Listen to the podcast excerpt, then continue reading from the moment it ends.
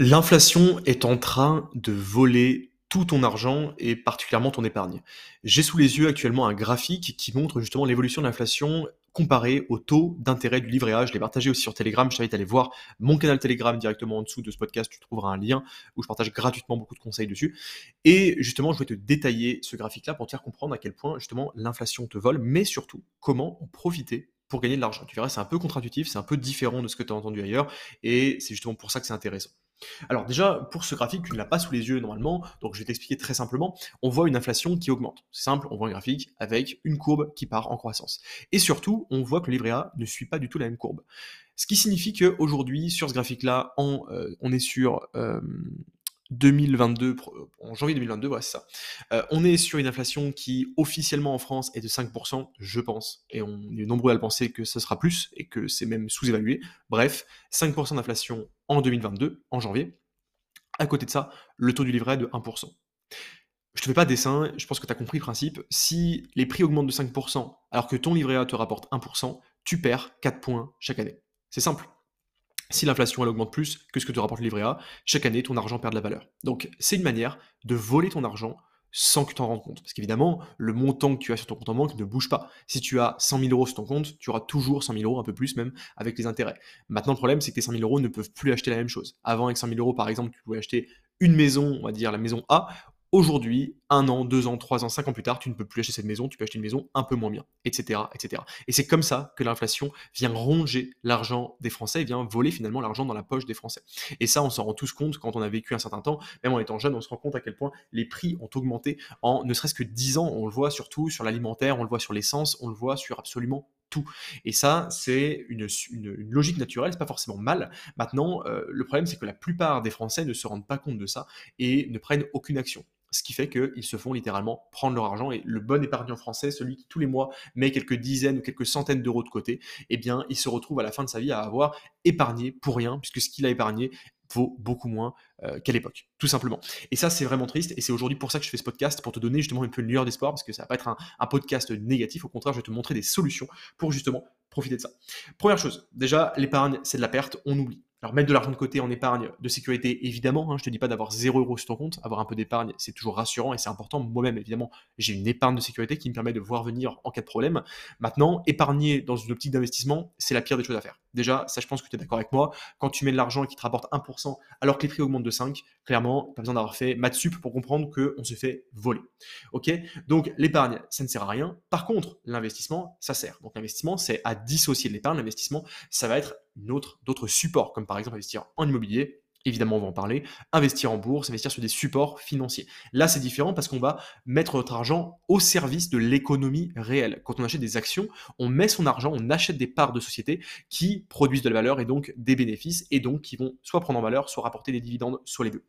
Donc là, pour le coup, c'est une autre manière évidemment de placer son argent et pour le coup, c'est totalement différent puisque on rappelle l'épargne sur le livret A, ce n'est pas mis dans l'économie réelle, c'est ce qu'on appelle des obligations d'État.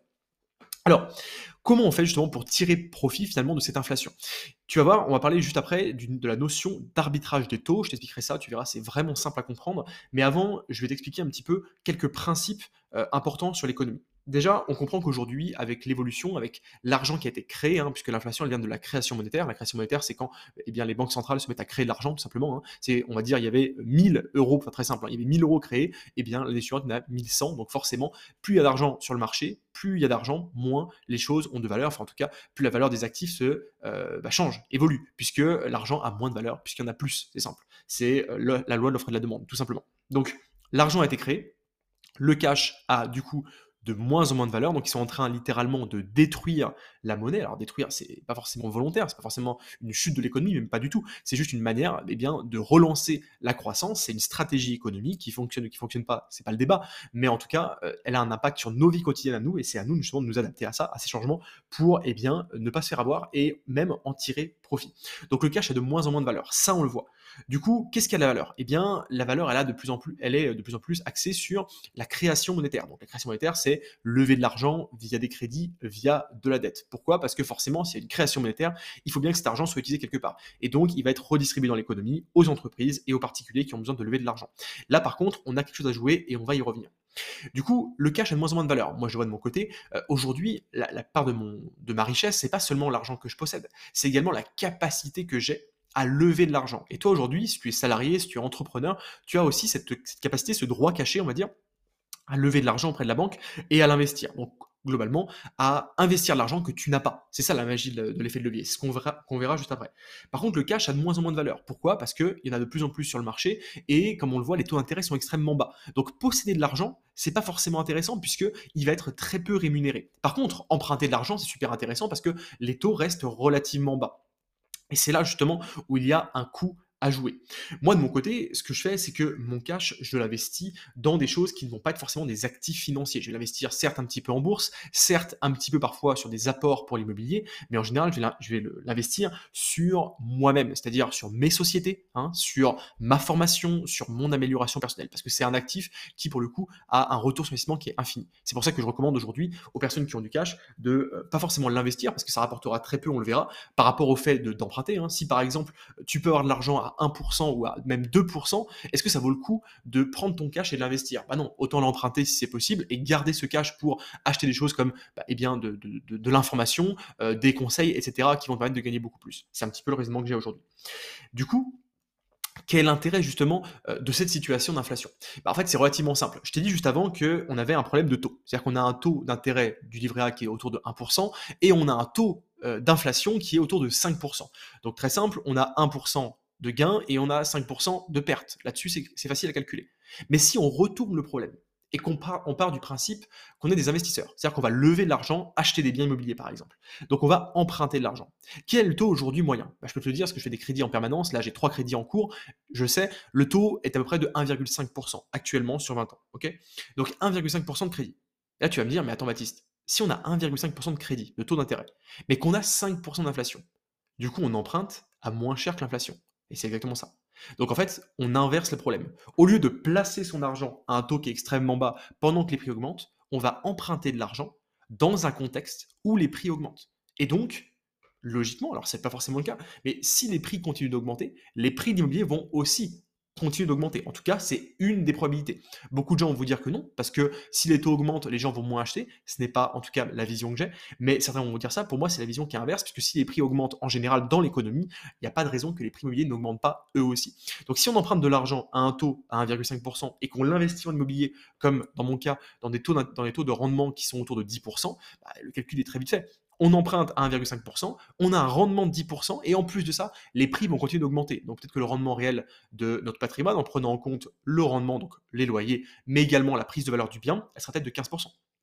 Et du coup, forcément, quand on emprunte à 1,5 et qu'on touche 15%, on fait x10 sur de l'argent qu'on n'a pas et qu'on a emprunté. Et c'est là toute la magie de l'immobilier. C'est justement pour ça que c'est encore, enfin, c'est clairement le meilleur moment aujourd'hui pour investir parce que les prix de l'immobilier restent encore raisonnables, en tout cas quand on choisit les bons marchés inexploités. Là-dessus, on explique dans la conférence juste en dessous comment trouver un marché inexploité, mais également parce que les taux restent hyper corrects, les taux d'inflation sont élevés, donc les prix augmentent donc justement dans un contexte économique où l'argent est accessible encore et où il y a euh, une, notion bah, eh d'inflation qui est, euh, qui mise en jeu et où les loyers vont continuer d'augmenter, etc., etc., etc. Donc c'est un contexte qui est assez finalement favorable pour une personne qui va être investisseur, entrepreneur, mais qui va être totalement défavorable aux Français moyens qui va juste être épargnant. Et si on regarde, là là-dessus je voudrais pousser un peu l'analyse par rapport à ça, si on observe, l'épargnant est toujours la personne qui se fait avoir, toujours. Pourquoi? Parce qu'il n'a quasiment aucun pouvoir, il n'a aucun contrôle sur son argent. Il confie son argent à sa banque et sa banque en fait ce qu'elle veut finalement. Et si la banque a envie de dire, bah aujourd'hui c'est 1% ton taux d'intérêt, mon coco, et eh bah ce sera 1%, c'est tout. Il n'y aura pas de négociation possible. Quand tu es investisseur et que tu prends le contrôle sur ton argent, sur euh, ce que tu en fais, eh bien tu vas pouvoir contrôler également le rendement que tu vas en toucher, que tu vas en tirer plutôt de cet argent-là. Et tu vas également pouvoir emprunter. Et du coup faire partie de la bonne partie, de la bonne catégorie de la population qui va savoir en tout cas bien gérer son argent et pas juste être à la merci finalement des banques et du gouvernement qui peut choisir du jour au lendemain de créer de l'inflation et de ne pas rémunérer l'épargne à sa juste valeur. Et du coup, aujourd'hui, ça, c'est vraiment un point qui est super important à comprendre. L'épargnant se fait toujours avoir parce qu'il n'a aucun pouvoir.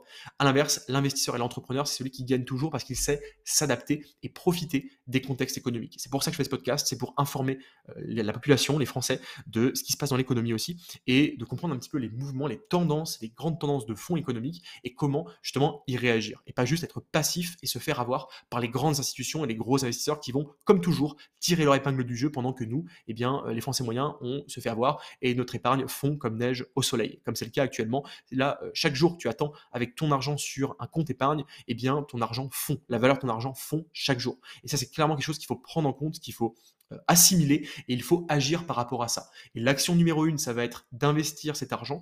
Donc déjà, évidemment, dans l'information, ça, je, je, le redirai jamais assez, mais c'est là-dessus qu'on a le, le, plus gros retour sur investissement quand on apprend. Là, tu le vois avec ce podcast, quand on apprend qu'on a des déclics, qu'on a des stratégies qui sont mises en place, c'est là où on a un gros retour. Mais aussi et surtout dans le fait d'investir et donc d'emprunter, de profiter des taux qui sont bas pour investir sur des actifs qui vont rapporter plus. Tout simplement, c'est ce qu'on appelle l'arbitrage des taux d'intérêt tout simplement.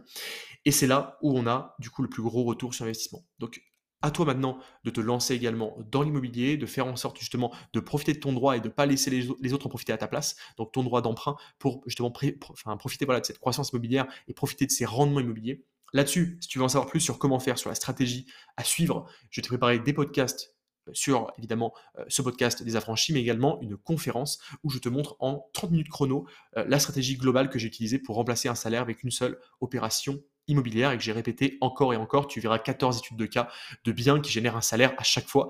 Euh, tu verras, il y a différentes stratégies, il différentes méthodes qui s'appliquent à toi. Si tu es en ville, si tu es à la campagne, si tu es dans des grandes villes, dans des petites villes, peu importe, tant que tu es en France, ça s'applique aussi à toi et tu auras forcément une stratégie qui va correspondre à ta situation actuelle tout simplement. Là-dessus, le lien est en dessous, c'est gratuit, je te laisse t'inscrire et regarder la conférence. Euh, c'est gratuit, tu vas pouvoir du coup découvrir un petit peu la stratégie et ensuite l'appliquer pour toi dans ta vie et profiter de ton droit justement à l'emprunt et à toi aussi profiter de la situation économique et ne plus être passif et te laisser bouffer littéralement par les gros institutionnels. Je te laisse là-dessus, on se retrouve dans un prochain podcast et je te dis à très bientôt.